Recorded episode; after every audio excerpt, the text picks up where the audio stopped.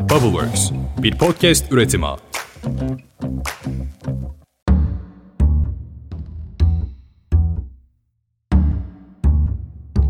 Merhabalar. Bubbleworks Medya'nın orijinal içeriği Masal Matitas'a hoş geldin. Podcast'imizin bu haftaki konuğu Seyba Uluslararası Hikaye Anlatıcılığı Merkezi kurucularından hikaye anlatıcısı, eğitmen, danışman, bilim kadını ve daha pek çok rengiyle Doktor Senem Donatan Mohan. Hepsinden de öte benim için en önemli kısmı anlatıcı olma yolumda bana ilham olan ve bu alanda devam etmem için beni yüreklendiren canım hocam. Hoş geldin. Hoş bulduk. Senem ben de yerin ayrı. Bunun hikayesini daha sonra anlatacağım ama önce seni senden duymak isteriz. Kendini biraz tanıtır mısın? Anlatıcılığa nasıl başladın ve şu anda neler yapıyorsun?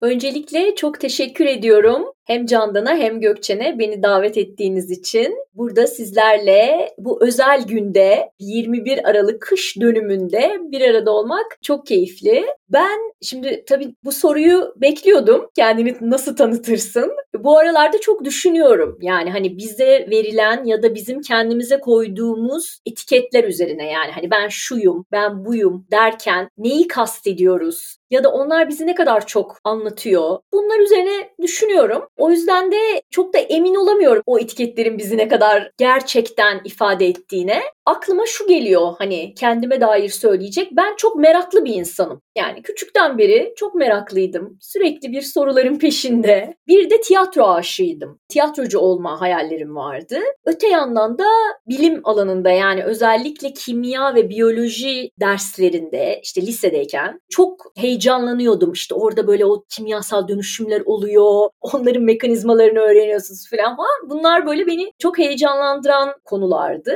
Ve tabii ki bilim alanında da yani başarılı da bir öğrenci olduğum için hani hem ailem hem toplum tarafından böyle yavrum sen en iyisi bilim alanında bir şeyler yap. Bunlar çok daha elinde altın bilezik olacak konular. Şimdi sanatçı olacaksın da aç kalacaksın gibi bazı koşullandırmalarla ben de kendimi İstanbul Teknik Üniversitesi Kimya Mühendisliğinde okurken buldum. Ama tabii tiyatro aşkım sönmedi, devam etti. İTÜ, önce işte İTÜ sahnesinde, daha sonra İTÜ Mezunlar Tiyatrosu'nda, işte Seyyar sahnede falan falan hep böyle tiyatro çalışmaları yapmaya devam ettim bir yandan da. Yani iki ayrı koldan ilerliyordu hayatım. Yani bir bilimsel çalışmalar yaptım hani akademide, hani üniversitede çalışmalarım devam ediyordu. Çünkü lisansı bitirdikten sonra yüksek lisans ve doktora da yaptım. Malzeme mühendisliği ve moleküler biyoloji alanında. Aynı zamanda da işte tiyatroda sanat aşkıyla yanıp tutuşup hem oyunculuk hem yönetmenlik hem dramaturgluk falan böyle emek veriyordum yani iki alanda da.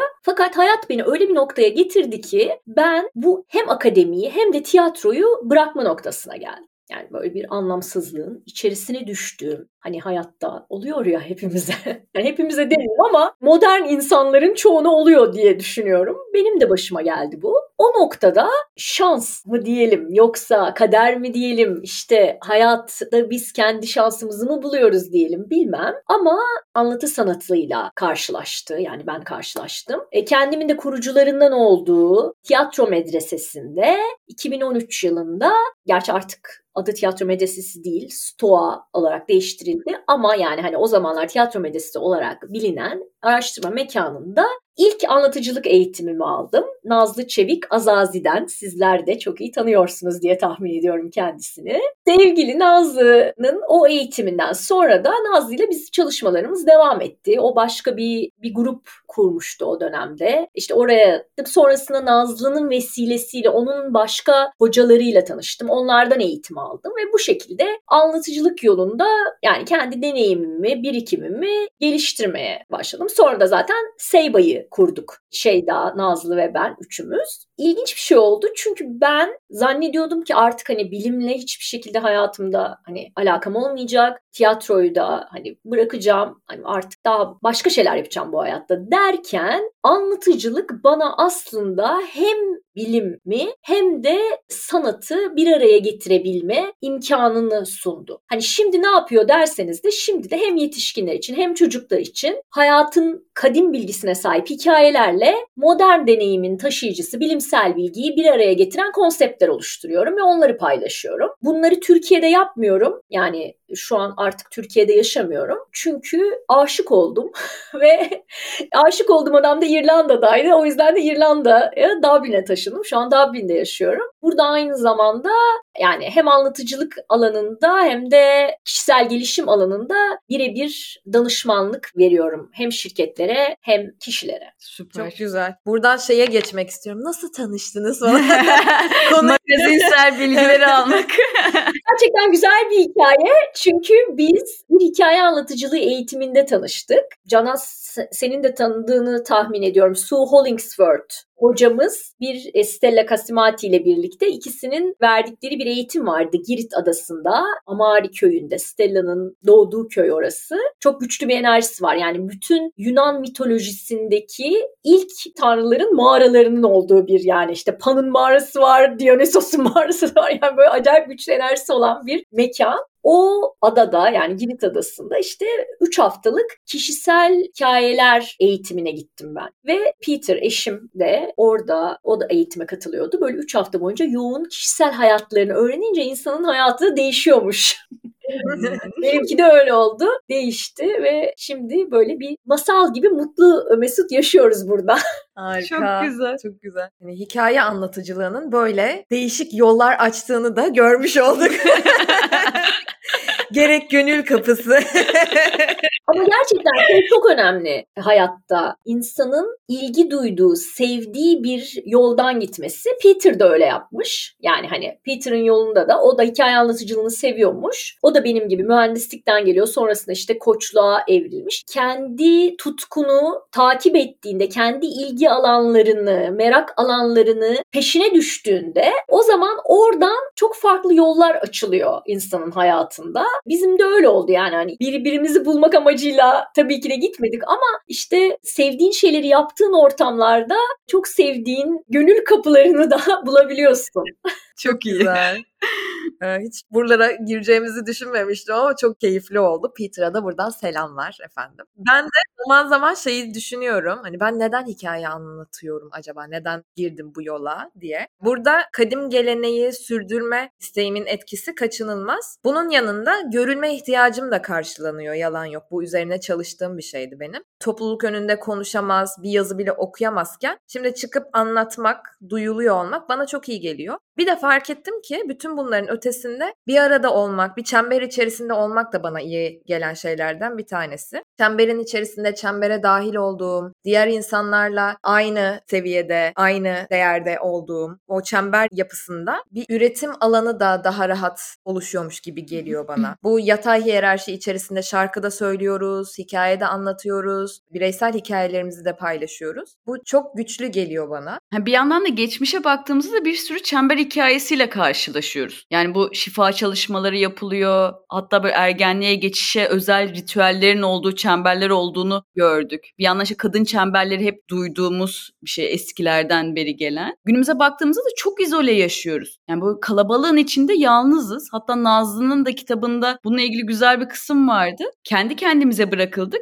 ve bireyselleşme yolculuğumuzu da tek başına tamamlamak zorundayız. Bu noktada ben de günümüzde yapılan çemberleri çok çok değerli buluyorum. Evet ben de hani böyle bir noktadan aslında çok kıymetli benim için de çemberler. Senin de Senem çemberlere ilgi duyduğunu biliyorum hatırlıyorum eğitimlerden de. Çember yapısına dair o özellikleri ilk senden duydum. Hatta Dokuzlar Çemberi diye çok güzel bir kitap vardı. Onu da senden öğrenmiştim ve çok keyifliydi okuması. O nedenle bu sorunun yanıtını da senden duymayı çok isterim. Sence çember neden bize iyi geliyor? Çok güzel bir soru öncelikle. Çünkü geometrik bir yapıya işaret ettiğiniz için de bu soruyu çok önemli buluyorum. Son özellikle son dönemde benim kendi araştırmalarımda gözlemlediğim şey hayatın özüne giden işaretlerde hep geometrik yapılar karşımıza çıkıyor. Ve çemberde yani çember, üçgen, spiral bu geometrik yapıların temelinde olan yapılar. Şöyle ki Yani çember niye önemli? Çünkü bence çember bizim iç ateşimizi yakıyor. Yani o da ne demek? Bizler yani çember yapısı itibariyle öncelikle bir tane merkezi var. Ve biz o merkeze göre konumlanıyoruz ve herkes o merkeze eşit uzaklıkta konumlanabiliyor. Yani o anlamda böyle bir hiyerarşik bir yaklaşım yok. Ve herkes kendisi o merkezle ilişkisini ve konumunu belirleyebiliyor. Bu da bence önemli. Ama bir yandan da hep beraber bir enerjiyi kapatıyor yani. O tamamlanmışlık hissi veriyor bence ve bizim buna çok ihtiyacımız var bu tamamlanmışlık hissine. Merkeze de ihtiyacımız var bence. Hani hem kendi merkezimizi bilmeye ama kendi merkezimizin dışında başka bir merkezin varlığını bilmeye de bence ihtiyacımız var. Neden ihtiyacımız var? Çünkü aslında evrende her şey bir yapının merkezinde dönüyor. Yani bu yaşamın özünde böyle bir merkezle ilişkilenme ve merkezle bir çekim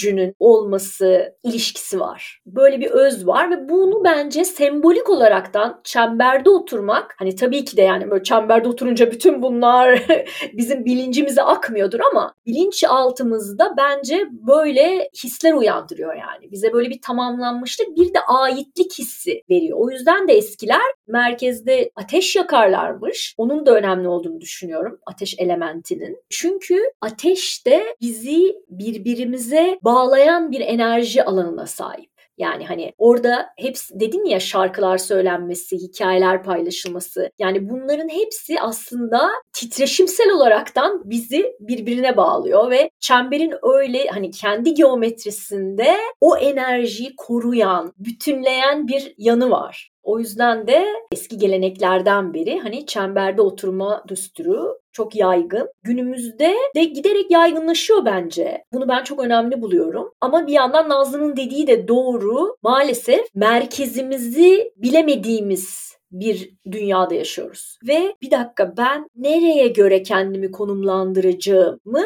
bilemediğimiz ve o yüzden de çok fazla anlamsızlık içerisine düşebildiğimiz bir dünya düzeninde şu an yaşıyoruz. Hani eskiden daha geleneklerle, yapılarla işte o merkeze mesela neyi koymuşlar? Ne bileyim dini koymuşlar işte o merkeze doğa güçlerini koymuşlar. Hani bir şekilde belirli inanç sistemleri oluşturaraktan orada bir merkez oluşturmak ve bu merkez bizden ayrı bir merkezden bahsediyorum. Yani bir kendi merkezimiz var ama bir de yöneldiğimiz bir merkez var. Şimdi biz insanlar olaraktan bence hani hangi merkeze yönelsek diye bunun kargaşası içerisindeyiz. Bir de Mevlana'nın şu sözü de aklıma geldi. Yani çember üzerine düşününce. O da hani bir yandan hepimiz bu 360 derecelik yapının her bir noktasında, her bir derecesinde bir noktayız. Bence çemberin içinde oturunca o zenginlik de anlaşılıyor. Hissediliyor en azından. Evet. Kesinlikle çok iyi söyledin. Evet. evet. Merkezini bulmaktan bahsettik biraz önce. Ben de merkezimi bulmaya çalıştığım bir dönemden bahsetmek isterim. Anlatıcılığa başlama hikayem 2016 senesinde senin yürütücülüğünü yaptığın masal evine giriş eğitimiyle oldu. Hiç unutmuyorum.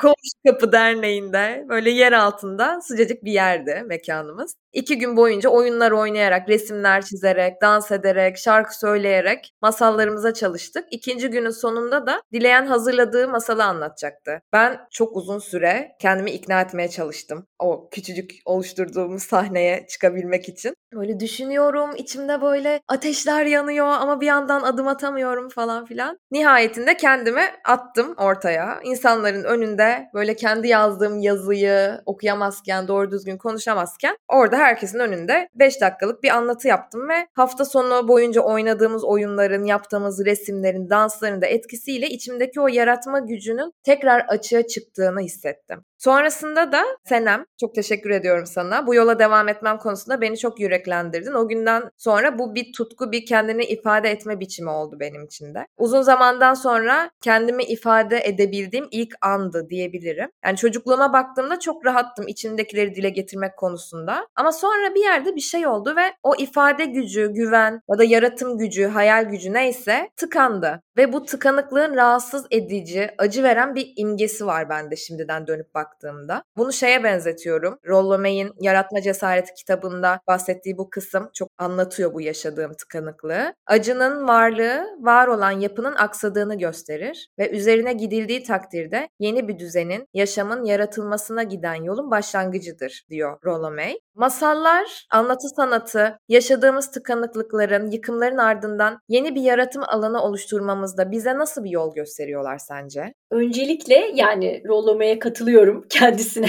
Acının varlığı gerçekten de yapının aksadığını gösteriyor. Aslında o bir hani acı bir yandan da bir çığlık gibi. Yani eğer ki acıyla konuşursak, acıya sorarsak nedir yani derdin diye aslında bize yolda gösterebilir. Hani buna inanıyorum ben. Ve bu noktada tabii ki hani yol gösterebilir diyorum ama bazen de öyle bir yani hayatın içerisinde karanlıkta da kalabilmeliyiz. Yani bazen tamamen ışıksız da kalabilmeliyiz. Yani günümüzde ışık çok yüceltiliyor. Tabii ki ışık çok önemli. Tabii ki yolumuzu bulmak önemli ama her daim ışık, her daim bir hareket, her daim bir şeylere koşturma yapma derdi ve ne diyeyim eğer ki yapmıyorsan bunun bir eksiklik olduğu, hani bir durma halinin olmadığı bir dünyada yaşıyoruz maalesef. Yani o anlamda dengesi bozulmuş bir dünyada yaşıyoruz ve o aslında bize ister istemez çok acı veriyor. Eskiden insanların belirli kılavuz kaptanları varmış. Bu kılavuz kaptanlar mesela rüyalar, kendi rüyaları ya da masallar. Hani o kılavuz kaptanlar olduğu için insanlar karanlıkta kalmaktan korkmazmış. Çünkü o karanlıktan nasıl çıkılacağına dair yani bayağı şey gibi hani yönerge verirmiş gibi yönergeleri var aslında masalların içerisinde. Yani bize bilgiyi, kadim bilgiyi söylüyor. Ama bizim anladığımız şekliyle birebir mantığın sesiyle söylemiyor. Gizliyor. Yani bir gizemi var. Yani bir kılıfa koyuyor. Sembol diliyle anlatıyor. Ve o yüzden de o dili o zamanlar tabii insanlar kendilerini doğanın bir parçası olarak görüyorlarmış. O gizem ona bir problem yaratmıyormuş. Fakat günümüzde biz doğadan kopmuş bir yaşamın içerisinde olduğumuz için ve kendimizi çok üstün zannettiğimiz için böyle bir kurgunun içerisinde yaşadığımız için bizler tabii ki o gizemli dili anlamakta zorlanıyoruz. Çünkü çok fazla işte rasyonel aklın diline alışığız. Onu biliyoruz. Onun eğitimini alıyoruz. O şekilde terbiye ediliyoruz. Yani mesela sen dedin ya ben küçükken hani çok rahattım diye Candan. Ben de küçükken çok hayal kurarmışım. Çok yani ve bütün oyunlarımı hayallerle beslermişim. Fakat hikaye anlatıcılığı eğitimi aldığımda o zamanlar işte kaç yaşındayım? 35 yaşındayım falan. Düşün aradan işte hani bir 30 yıl geçmiş o küçük hayaller kuran senemin zamanında. Ben ilk eğitimde Nazlı diyor ki imgeyi işte hayal edin. Ben böyle ne hayal edeceğiz? Yani o kadar hani o eğitim, bütün o bilimsel eğitimler benim hayal gücümü komple kapatmış. Yani ben sadece karanlık görüyordum. Bayağı böyle boş ekran görüyordum. Sonra böyle cızırtılar falan falan görmeye başladım. Şimdi rengarenk imgeler görüyorum. Yani neyse ki yaşam öyle güzel ki hani bir şeyleri kaybetsek bile ya da bir belirli bir yetimiz körelse bile eğer ki biz onunla ilgilenip ona böyle biraz özen gösterdiğimizde, ona biraz odağımızı yönelttiğimizde hemen yeşeri veriyor. Tekrardan çıkıyor ve tekrardan o kendi yapısını, kendi işlevini oluşturabilmeye başlıyor ve bize yardımcı oluyor, yol gösteriyor. Yani demem o ki biz kopmuş olabiliriz ya da işte belirli yetilerimizi köreltmiş olabiliriz. Fakat dışarıda yine yaşam devam ediyor. Yani yaşamın kendi döngüleri devam ediyor ve bu yaşamın özünde karanlık da var. Mesela bugün dünyanın işte kuzey yarımkürede yaşayanların en karanlık günü 21 Aralık burada İrlanda'da çok önemli bir gün. Çünkü ilk defa güneş az biraz ışığını o karanlığa süzülerekten getirdiği bir an yani bugün burada. Ve ondan dolayı da insanlar bunu kutluyorlar. Çünkü niye? Hani o karanlıkta duruldu ve artık ışık, güneş hani bize yol gösterecek. İşte eskiler bu yol göstericilere yani kaptan kılavuz diyorum onlara ben masallara, rüyalara, doğanın işaretlerine, işte güneşin, ayın döngülerine hem hürmet ediyorlarmış hem de oradaki bilgileri kullanaraktan karanlıkta yaşamanın ve karanlıktan çıkmanın yollarını biliyorlarmış. Oysa ki biz karanlıktan korktuğumuz için ve doğanın döngülerini kabul etmekte zorlandığımız için özellikle ölüm yani hani doğanın hani en büyük karanlık ölüm karanlığı ve hani özellikle çok ölüm fobisi olan bir toplumsal düzen içerisinde yaşadığımız için bu döngüleri yaşarken çok zorlanıyoruz. Yani hani mesela işte çok zor bir şekilde hayatımızın trajik anlarını çok ağır yaşıyoruz. Çok büyük acılarla yaşıyoruz. Yani hani yaşamayalım diye demiyorum ama bir yandan da aslında bunların hepsinin bir döngünün parçası olduğu bilinciyle yaşadığımızda ve masallar da bize bunu anlatıyor. Hepsi döner, dolaşır, devran devam eder. Yani o döngüyü hatırladığımızda o zaman çok daha hayata daha farklı bakabiliyoruz ve onlardan çıkabiliyoruz. Çok net oldu. Bana da şeyi hatırlattı. Bu kurtlarla koşan kadınlarda hayat ölüm hayat döngüsünü hatırlattı. Orada hani o ölümün gerçekliğinde de oturup kalabilmek, hayatın içerisinde de var olabilmek, o döngü çok kıymetli bence de. Hani bize ne söylüyor bu karanlık? Onu duyabilmek bilmek çok önemli. Bir de ışığı anlatırken aslında hep koşturmacı oraya yönelme kısmından bahsetmen de çok ilgimi çekti. Hani bir yerde de durup aslında karanlığın içinde kendini daha yakınlaşman için aslında o durma anının gerekmesi. Böylelikle aslında belki her ışığa değil ama bir yere doğru yönelmeyi de beraberinde getiriyor sanki. Kesinlikle. Aynen dediğin gibi yani bir dakika bizim şeye de ihtiyacımız var. Hani karanlıkta kalayım ki ben nereye doğru yöneleyim? Eskiden inanırdım ki kalbi kalbimin beni götüreceği yöre gideyim. Ben buna inanıyordum. Ama şu an bu fikrim biraz değil yani ya da bu inancım biraz değişti. Çünkü kalbin bilimsel olarak da bu hani bayağı kanıtlanmış bir olay. Kalbin elektromanyetik alanı çok güçlü. Yani kalp kendine çekiyor. Yani büyük bir magnet gibi düşünün. Kalp kendine çekiyor ve şu an o kadar çok enformasyona maruz kalıyoruz ki, o kadar çok bilgiye maruz kalıyoruz ki kalp hangi arzuyu kendine çekiyor?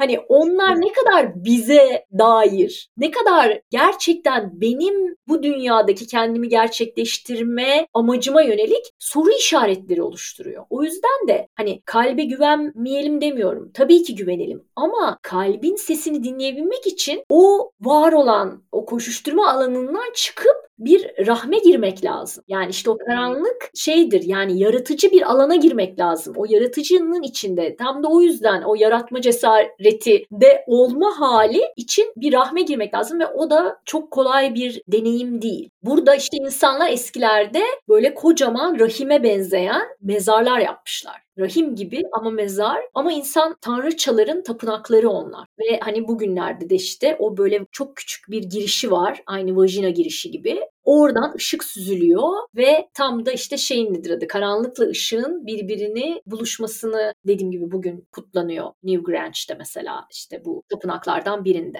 Çok etkileyici. Bu arada şeyi de söylemek istiyorum. Hani çünkü Candan sen Clarissa Estes'in kitabından bahsettin. Evet karanlık derken hem fiziksel karanlığı kastediyorum. Bence fiziksel karanlıkla hemhal olmak da çok önemli. Ama aynı zamanda da dünyada dışlanan, ötekileştirilen, vahşi kabul edilen canlı cansız tüm varlıkları, davranışları ve tavırları kastediyorum. Çünkü onların hepsinin bir enerji alanı var. Yani arketipler olarak karşımıza çıkıyorlar. Bu hepsini ben karanlığın bir parçası olarak yani kendimizde de mesela sevmediğimiz işte gölge taraf olaraktan şey yaptığı dışladığımız her ne varsa onların hepsi karanlığın bir parçası ve onlarla birlikte oturabilmek büyük bir erdem. Evet çok güzel söyledin. Aslında karanlığa katlanamamak ya da karanlığın kucağında oturamamak biraz da negatif toleransımızın da düştüğünü gösteriyor gibi. İşte bir şeyleri değiştirmek istiyoruz, iş değişikliği yapmak istiyoruz. Bir dönem bitiyor, bir yenisi başlıyor. Ama geçmişe dönük o biten şeyler ya da kapanan sayfalar, kapanan kapılar. Vah tüh ah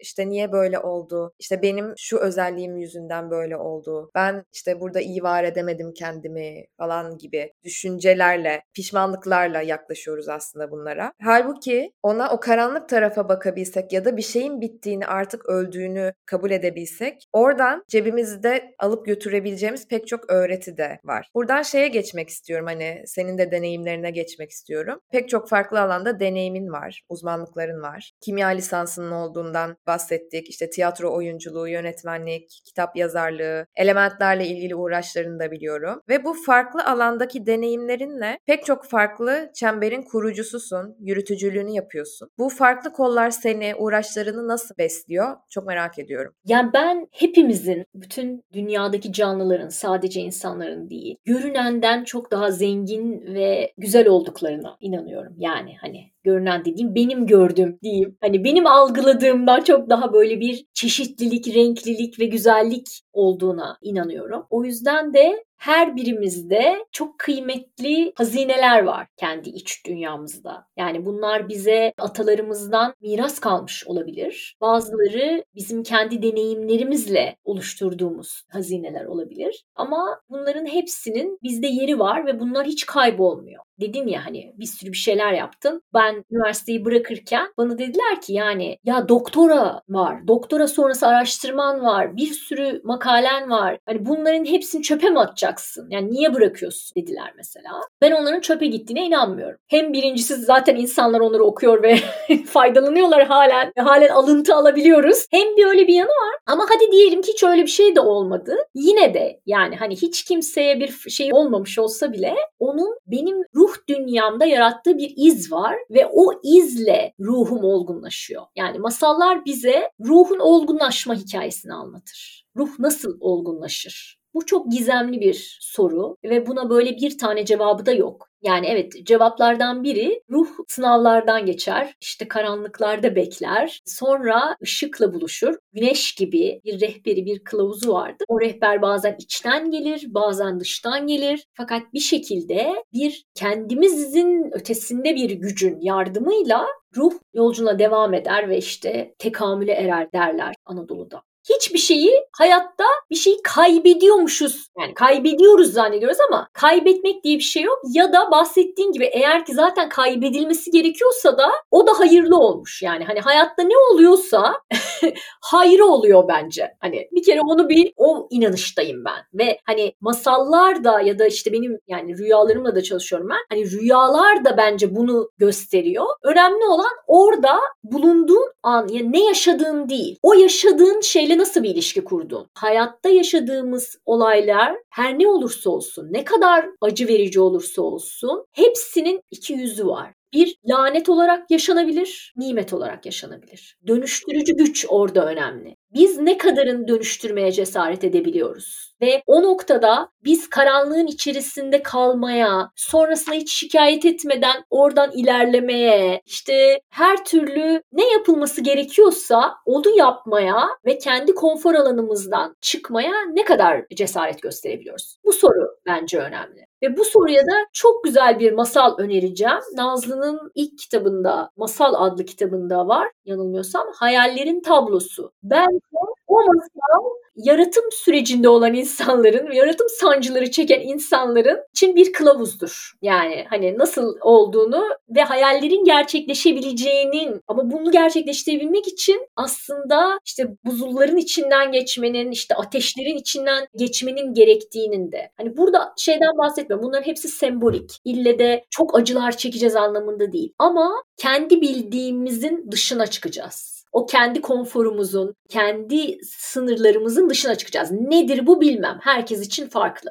İlgi alanların arasında çocuk kitapları olduğunu da biliyoruz. Hatta çok güzel bir çocuk kitabı olan Neden'in de yazarısın. Bize biraz bu kitaptan bahseder misin? Şimdi şöyle ben yazar olaraktan tanımlamıyorum kendimi. Yani en azından şimdilik. İstiyorum yazar olmak. Ama daha 40 fırın ekmek yemem gerektiğini düşünüyorum. O da neden? Yani böyle hani aman mütevazilik yapıyor diye düşünmeyin.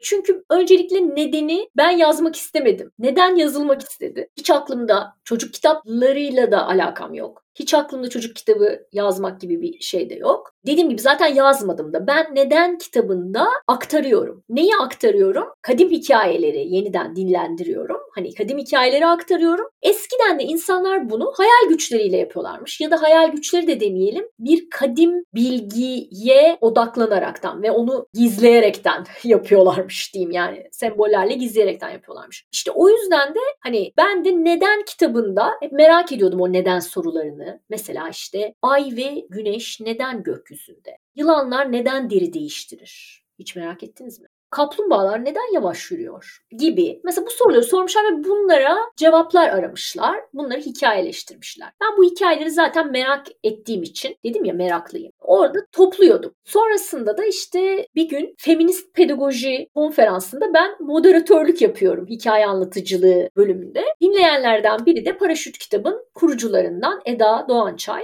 Eda benimle bir röportaj yapmak istedi. Ardından da bana şey sordu. Biz dedi yeni bir masal kitapları derlemesi yayınladık işte. Sen de düşünür müsün masal derlemek? Ben de valla dedim hiç düşünmüyordum ama benim böyle bir hani neden diye sorusuna cevap olaraktan topladığım masallar var dedim. Ondan sonra onlar da dediler ki acaba dediler sen hani aynı zamanda bilim kadınsın. Hani bilimsel açıklamalarında onları ekler misin? Çok hoşuma gitti bu fikir. Ve de tamam dedim. Sonra tabii ben oyunları çok seviyorum. Candan bilir. O yüzden de birer de oyun ekledim. Neden yine o konuyla ilgili. Böyle bir masal, bilim, oyun yolculuğu oluşturduk. Ha bir de tabii şeyi çok seviyorum. Gezmeyi çok seviyorum yani. Hep yani küçükten beri geziyorum dünyada. Onu da ekledim yani. Öyle bir şey yapıyoruz ki hani yolculuğa çıkıyorlar oradan oraya, oradan oraya. Şimdi de inşallah önümüzdeki bahar 2023 baharında da nasıl kitabı çıkacak? Nasıl da ama dediğim gibi ben orada hani o hikayeleri aktarıcısıyım. Bilimsel bilgileri de kendim bildiğimden değil işte dediğim gibi araştırdım. Yani kendim deneyini yaptığımdan değil ama onları da araştırdım. Onları da aktarıyorum. Ve neden bana şunu öğretti?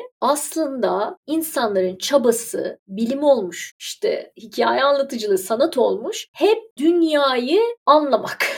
Ve bu dünyayı anlamak için çok benzer yöntemler kullanmışlar aslında. Doğaya bakıp orada gözlem yapıp onu hikayeleştirmişler. Fakat biz günümüzde bilimsel bilgiyi çok tek doğru olaraktan algılıyoruz. Oysa ki hikayeler evrimleşmiş, nesilden nesile değişmiş, dönüşmüş. Bilimsel bilgi de böyle. Yani araştırdığımızda o bilimsel kanun gibi görünenlerin sonrasında aslında başka şeylerinin bulunduğu ve hani onların da farklılaştığı, dönüştüğü bir durum var. Ne yazık ki günümüzde çok bu yöne bakılmıyor. İnşallah ileride daha da çok bakılacak. Hani ben biraz kendimi bilimin hikayesini oluşturuyorum oluşturmaya da adadım. Neden sayesinde yani o bana böyle bir yol gösterdi. Güzel. Emeğine sağlık. Hem de aslında o yolculukta işte geçmişten aldığımız şeylerin günümüzdeki etkisini de burada evet. görmüş olduk. Senin önceki çalışmaların burayı da böyle bir şekilde beslemiş, zenginleştirmiş. Şimdi bu bölümde anlattığımız bilinen adıyla Kurbağa Prens masalından biraz konuşmak istiyoruz. Ben psikanaliz temelli bir eğitim aldım ve buradan masallara dair okumalar yapmak da bana çok keyif veriyor. Şimdi psikanalitik açıdan baktığımızda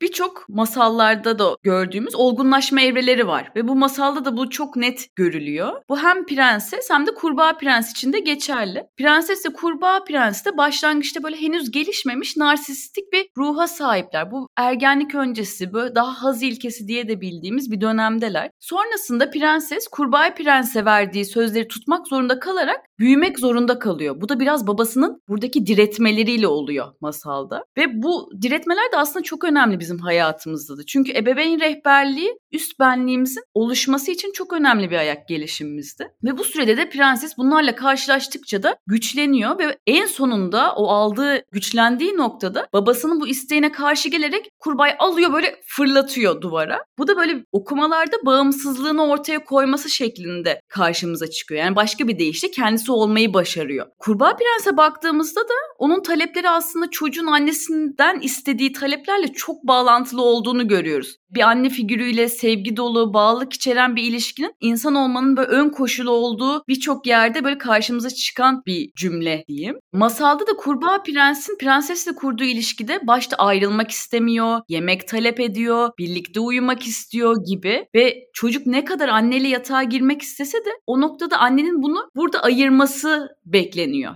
Yani bu aynı şekilde o üçgenleşme baba, anne, çocuk üçgeninde aslında baba ile annenin eş olduğu ve çocuğun onlardan ayrı bir yerde bir noktada tutulması beklenir aslında. Çocuğun da bağımsızlığını kazanabilmesi için. Burada da şey gibi bir şey de gelebilir yani bu masalda bu kurbağa prens bunu prensesle yaşıyor ama prenses anne değil ki yani bu bağlantı nasıl? Bazen işte bir şeyleri okurken bunları hep böyle sorguluyor oluyoruz. Bunu da ben şu açıdan da düşünmek istiyorum. E, bir yandan masallarda her şey her şeyi sembolize ediyor. Ama biz de kendi ilişkilerimize baktığımızda aslında anne baba 0-6 yaş döneminde yaşadığımız ilişkilerin çok benzerini güncel hayatımızdaki ilişkilerde yaşıyoruz. Yani aslında oraya bakma pratiğimiz yoksa aslında bir noktada ya da fark ettiğimiz anda aa bu işte burada yaşadığım eksiklik veya burada duyduğum ihtiyaç partnerimden karşılamak istiyorum gibi böyle bağlantılar da kurmaya başlıyoruz. Aslında Kurbağa Prenses de bunu prensesle karşılayarak bir noktada bağımsızlığını kazanmış oluyor yetişkinliğe geçme kısmında. Burada şeyi de söyleyebiliriz. Çocuklar bir masalı dinledikleri zaman ya da biz de yetişkinler de öyle yapıyoruz. Karakterle bir özdeşlik kurma eğilimimiz oluyor. Burada da baktığımızda iki tane baş karakter var aslında. Bir kurbağa prens var. Prens olduğunu bilmediğimiz henüz kurbağa. Bir de prenses var. Şimdi orada çocuk kendi bireysel gelişim döneminin ihtiyaçlarına göre ya prensesle de eşleştirebilir kendisini. O sınır alması gereken, biraz daha böyle ebeveynin yönlendirmesiyle o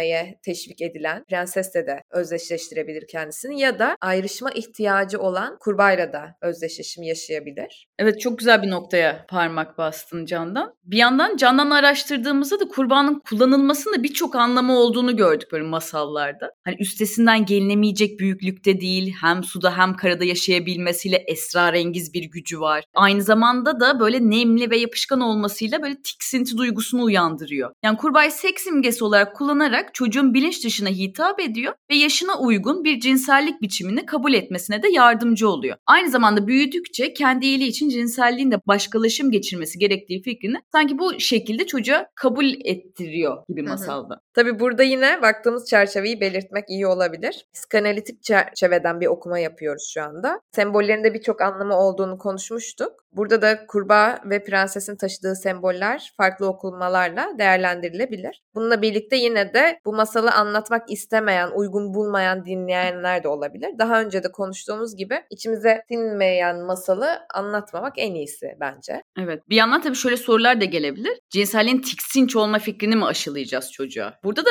yani kendi çocukluk zamanlarımızda böyle cinselliği ilk öğrendiğimiz zamanları anımsayabiliriz. Yani birçok böyle çevrede böyle ay öpüşüyorlar mı? Ay çok kötü dediğimiz böyle birçok an oluyordu çocuklukta da. Masalda bu kabulle başlıyor. Böyle başlamazsa çünkü çocuğa inandırıcı gelmez. İğrençlik fikrinde ortaklaşarak başlayıp vakti gelince o iğrenç bulduğu kurbanın çekici bir eş olarak kendini göstereceğini güçlü bir şekilde inandırıyor ve benim de masallarla ilgili en çok sevdiğim kısım bu mesajı böyle doğrudan çiğ bir şekilde işte cinselliğe değinmeden yapıyor. Onu böyle hatta ilk bölümümüzde Nazlı ile konuştuğumuz hikaye ve hakikatin meselinde olduğu gibi böyle renkli kıyafetler giydirerek yapıyor ve beni bu kısımda çok etkiliyor. Peki bu mesela Senem buradan sana dönersek bu masa dinlediğinde sende yankı bulan neydi? Öncelikle tabii ben bu masalı ilk Disney versiyonlarını dinledim. Orada duvara atmıyor, öpüyor biliyorsunuz. Öyle bir gerçeklik var. Yani hani günümüzde nasıl bazı öğelerin, vahşi öğelerin sterilize edildiği ve hani demiştik ya başta hani karanlıktan korkulan, o vahşi yanımızdan korkulan bir toplum düzeni içerisinde yaşıyoruz. Hani o yani daha doğrusu onun tabii ki herkes korkmuyor ama onun egemen olduğu diyelim hani o hislerin egemen olduğu bir düzende yaşıyoruz. Ondan dolayı da onun öpüşmeye çevrilmesi tesadüf değil ama tabii ki ruhumuza dair de önemli bir noktanın kaçırılıyor yani orada. O da nedir? Aslında bizler hani o sevmediğimiz şeyi her neyse o kendi içimizde olur, dışarıda olur neyse yani ama hani sevmediğimiz şeyi ille de öpücükle dönüştürmek zorunda değiliz. Yani orada bir şiddet de uygulayabiliriz. Yani ve hani burada hani şiddet uygulayıp zarar verelim anlamında değil. Yani zarar verdiğimiz düşündüğümüz noktada aslında tam da zarar vermediğimiz ve bir dönüşüme yol açtığımızı söylüyor bana. Fakat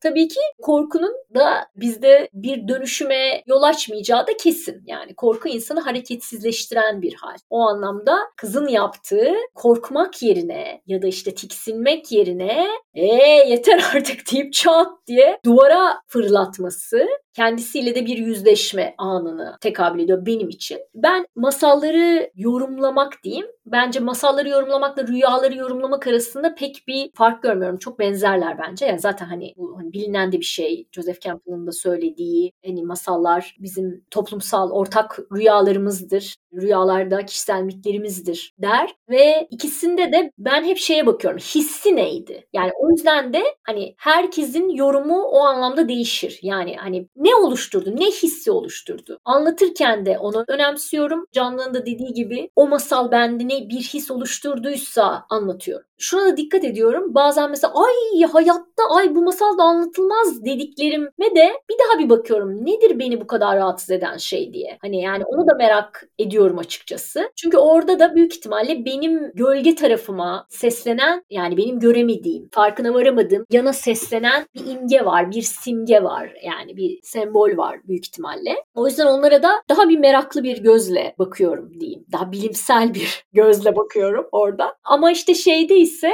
sevdiklerimde ise işte o kalp gözü dediğimiz hani neyi sevdim? Mesela bu masalda en sevdiğim şey o kuyu sahnesi. Onu seviyorum o kuyu sahnesinden. Ağzında topla şeyin kurbanın çıkması ki bu arada kurbağa benim en sevdiğim hayvanlardan biri. Hani kurbağa dönüşümün simgesidir. Çünkü yapı itibariyle yani hani biyolojik yapısı itibariyle de kurbağanın hani o larva dönemi tamamen kurbağadan farklı bir yapı yani. Hani o yüzden de böyle günümüzde alkemi dediği işte şeyin nedir adı simya dediğimiz olayın özüdür yani kurbağa hayvanlar aleminde. Ondan dolayı hani o dönüşüm simgelemesi anlamında hani simya ile bağlantısı anlamında daha kurbağayı metaforik olarak da çok sevdiğim bir sembol. Neyse hani orada o ağzında tutması yani aslında kendi içimizde çünkü oradaki kurbağa da kız da bizim bir parçamız. Bizim ruhumuzun birer parçası. Yani en azından Jung öyle okuyor. Ben de o şeyi benimsiyorum. Okuma biçimini. Hani o parçası olduğu için hani orada şeye bakıyorum yani. Hani ben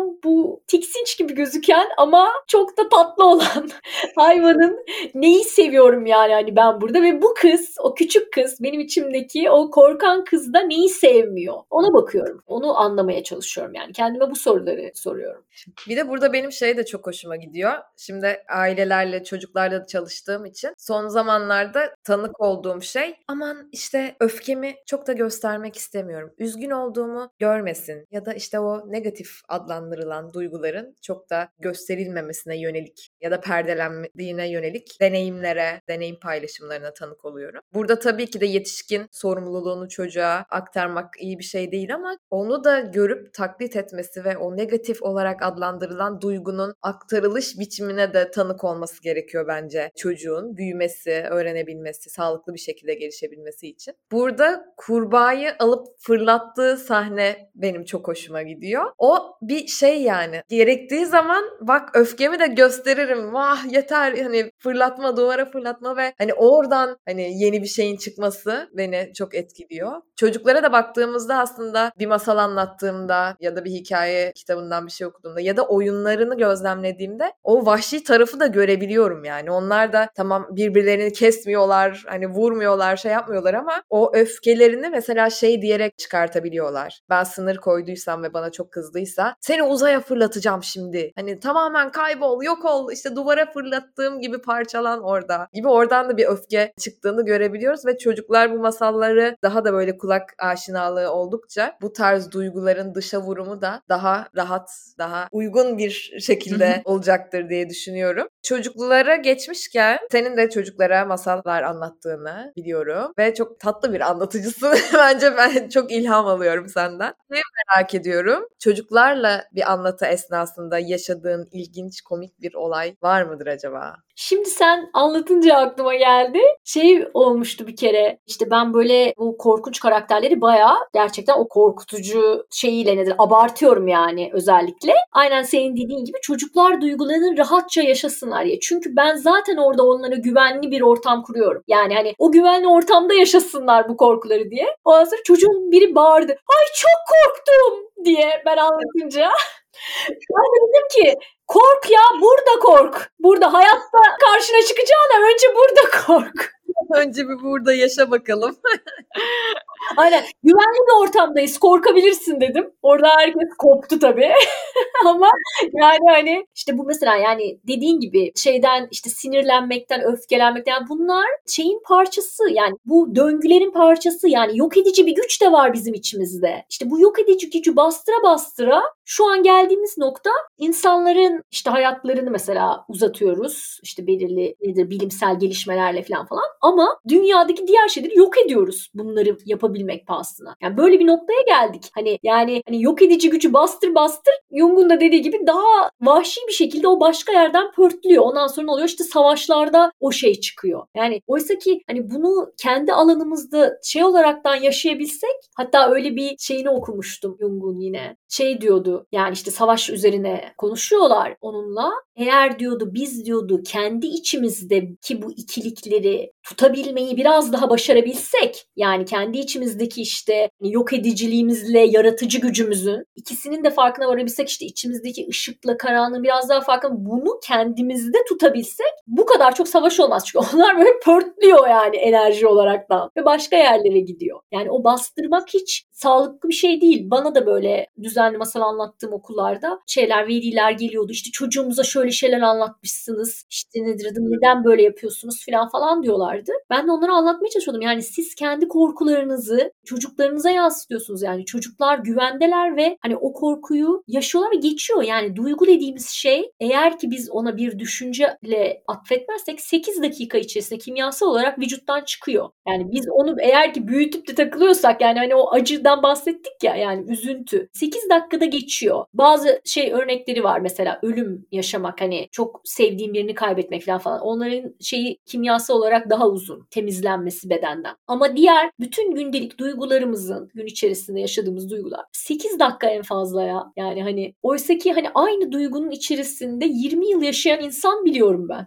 Bunu bunu biz yapıyoruz kendimize. Hani duyguyla şey değil nedir adı? Kontrol etmeye çalışaraktan duygularımızı ve şeyi de unutaraktan biz aynı insan türü olaraktan hani memeli hayvanların bir parçasıyız. Memeli bir hayvanız yani bize. Hani hayvani bir yanımız var. Hani sanki bu hiç yokmuş gibi. Ay ben hiç sevmem öyle. Ay hayvan gibi gibi davranmak aslında neye tekabül ediyor? Tam da bu gerçeği reddetmeye. Yani parçaladı, öbürünü yedi falan. Var yani bu da bizde. Aç kalınca insanlar birbirlerini yiyorlar. Var bunun örnekleri. Eskiden zaten bu bizim hayatta kalmamızı sağlıyordu. İşte o kaç savaş döngüleri hepsinde yani sorun burada sanki yani duyguda gibi görürüz ama duyguyu yaşamakta herhangi bir sorun yok. Yani herhangi bir duyguyu yaşayabiliriz. Sorun aslında davranışlarda oluyor. İşte o düşüncelerle çıktık en sonunda ne çıkıyor ortaya. Ondan şimdi biz evet o içimize çıkan öfkeyle gidip birine saldırıp ağzını burnunu kırmıyoruz. Ama öfke çıktığı zaman da bunu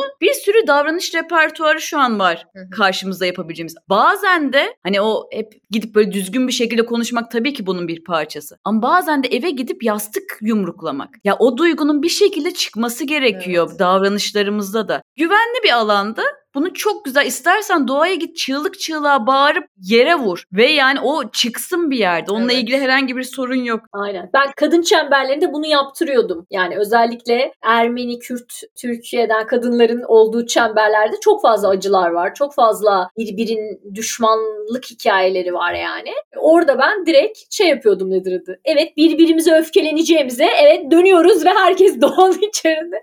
Yani Toprak Ana o anlamda çok cömert. Sen ona bağırsan da seni kucaklıyor. Şey yapmaz. Kötü davranmaz sana. Evet, son olarak bu bizim bütün konuklarımıza sorduğumuz bir soru. En sevdiğin masal nedir Senem ve neden bu masalı seviyorsun? Çok zor bir soru. Yani çünkü herhalde en sevdiğim masal duruma ve zamana göre değişiyor. Fakat tabii yine de böyle bir hani insanın da şey yapamadığı, hani ilk aşk derler ya bırakamadığı bazı masallarda vardır diye de düşünüyorum. Benim yine en sevdiğim masal Elma Ağacının Gizli Kalbi masalı var. Ama onu ben biraz kendim evrilttim. Elma ağacının gizli kalbine tavşan girdiğinde dört kapıyla karşılaşıyor. Aslında yani benim duyduğum masalda böyle bir şey yoktu. Ama ben o dört kapıyı dört elementle özdeşleştiriyorum. Kendim de elementlerle çalıştığım için her kapıda yani tabii bunu böyle söylemiyorum ama işte her kapı açığında bir tanesinde ateş elementinin olduğu bir ortam var. Bir tanesinde hava elementi, bir tanesinde su elementi, bir tanesinde toprak elementi. Öyle öyle şeylerle karşılaşıyor tavşan. Sonrasında işte aynı şekilde onun arkasından takip eden sinsi sansar da aynılarıyla karşılaşıp ağacın köklerini kurutuyor. Fakat şarkı söyleyerek ve dokunaraktan ağacı iyileştiriyorlar. Bu böyle benim yani işte hani eller kalbimizin uzantısı, kalp meridyeninin uzantısı. O yüzden de böyle hani ellerin şifasına ve sesin şifasına çok inanan bir insanım. Sadece inanan değil yani hani bilimsel olarak da bu zaten şifalı oldukları kesin kanıtlanmış. Öyle ondan dolayı da hani o ağacın yeniden hayat bulması, şifalanması ve içerisinde o dört elementin gizemli dünyalarını taşıyor olması böyle bir benim kendi hayat hayat yolculuğumla çok özdeşleştirdiğim, çok sevdiğim, hatta reklam yapayım YouTube kanalımda da anlattığım hem İngilizcesi var hem Türkçesi var. İzleyen izleyen bir masal.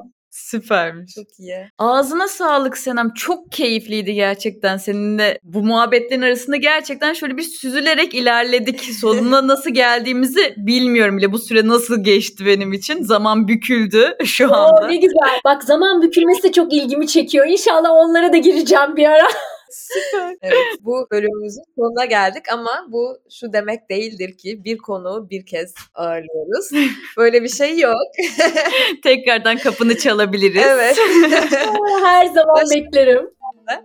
Efendim aşk dolu, yaratma cesaretiyle dolu, karanlığın kucağında oturduğumuz bir Ve sohbetle dolu bu bölümümüzün sonuna geldik. enerjin çok güzel geçti buraya da. Çok teşekkür ederim. Tekrar görüşmek üzere diyoruz. Ağzına sağlık. Ben de size çok çok teşekkür ediyorum. Çok güzel sorularla böyle beni de hem geçmişte hem gelecekte bir yolculuğa çıkardınız. Aynen dediğiniz gibi. Hani geçmiş, gelecek, şimdiki zaman hepsi bir araya geldi. Yani hakikaten zamanı büktük.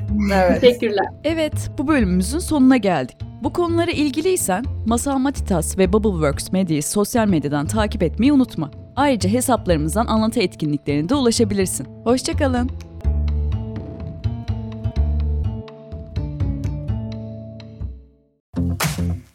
Bubbleworks bir podcast üretimi.